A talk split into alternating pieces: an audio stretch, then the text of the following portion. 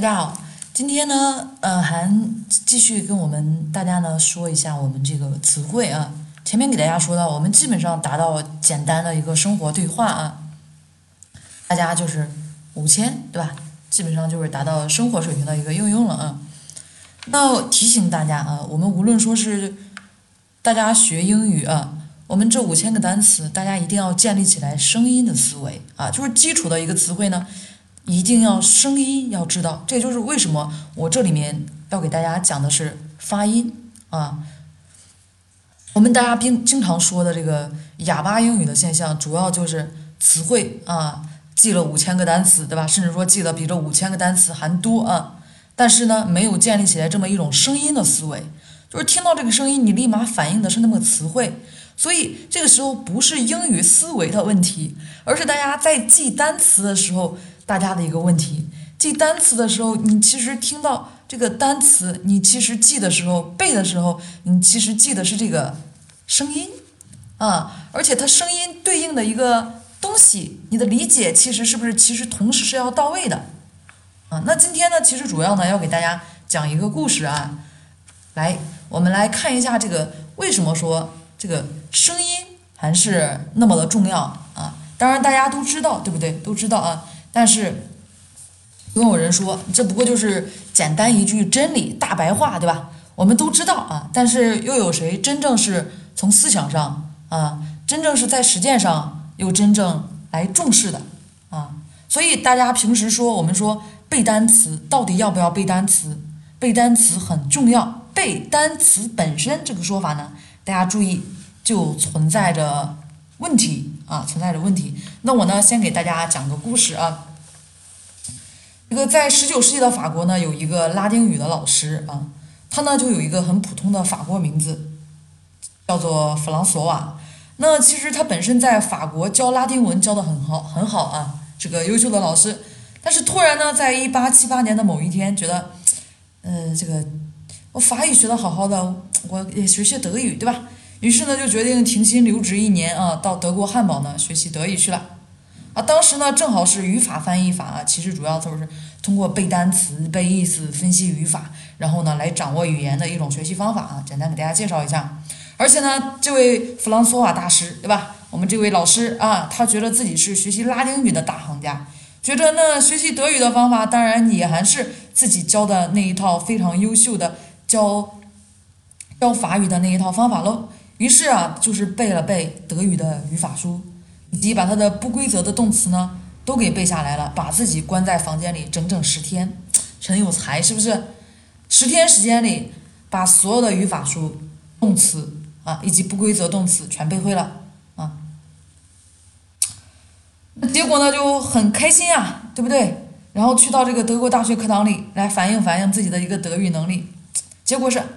哎呀，怎么一个字都听不懂呢？啊，怎么会任何语法结构都辨识不出来？明明都背过学过啊，怎么没有听出来刚才一个刚才自己背过的单词呢？对不对？我们这个老福啊，他没有放弃啊，人家可是语言专家呢，对不对？连希腊语都学过啊，还专门是教拉丁语的啊，教的那么好，怎么德语这些东西都背会了，怎么还是不会呢？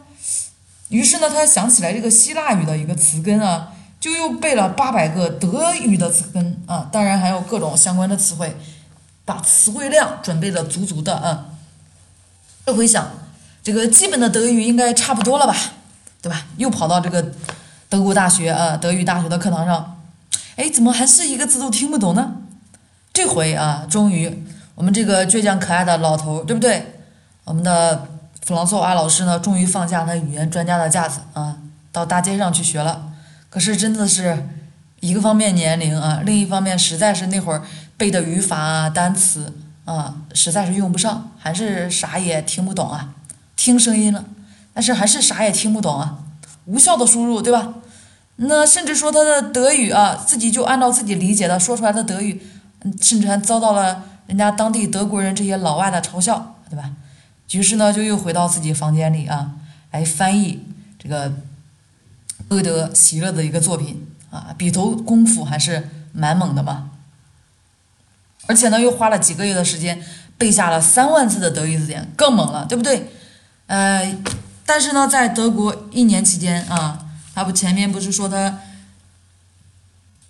停薪留职，对不对？一年期到了啊，还是没有学会德语啊，于是就回国了啊，回到法国了。见到他的这个三岁的小侄子啊，前面一年不见，自己小侄子就说话说的不停，说的挺好的。记得自己刚出国那会儿，哎，自己小侄子也才不过是这个咿咿呀呀的，好像也不怎么会说，对不对？他就开始观察他的小侄子啊，看看这个肯定是有什么奇特的小本领啊。其实发现，这个小孩子啊，他们在学这个外语的时候。他本身在学语言的时候，直接就是从听力对话入手啊，不学语法，没有背单词，没有翻译啊，呃，就是这么来把知识给学会的啊，所以他就把这一套这个理论呢建立起来了啊，但是自己也没有把它给扬名立万扬出去啊，最后被他的同事呢给拿出去了。这个呢，我们就不说了啊。希望大家理解这个故事，能够明白，其实单纯的大家靠背单词啊，如果只背，那类似的我们在学英语的过程中一样。大家如果单纯的背英文单词的一个中文解释、词性、拼写啊，实际上就是在背知识。那学出来的结果呢，肯定是哑巴英语。大家说这样又有什么意义吗？对吧？我们这个弗朗索瓦老师啊，在一百多年前都给大家论证过了啊，论证过了，是不是？那结果事实上是，大家背下来的这些单词，你其实得是声音啊！大家注意，可不全是音标啊！所以这里面大家要明白，这个一个是音标的一个形式啊！大家注意，希望大家不要在这上面花太多的精力，关键是它的一个声音，明白了吧？这样才对大家的实际的交流啊，大家的听力、大家的口语表达能有很大的帮助啊！但是大家知道，这种能力也不是靠背来的啊，也不是靠背来的。好了。希望大家明白声音在大家学英语以及背单词，大家明白是哪一部分的一个重要性了吗？不要单纯的执着于词义啊，不要单纯的执着于词义。如果还是背单词啊，有些老师说要背单词，大家觉得，甚至有的老师也提出来了，大家要看音标，听它的一个读音啊。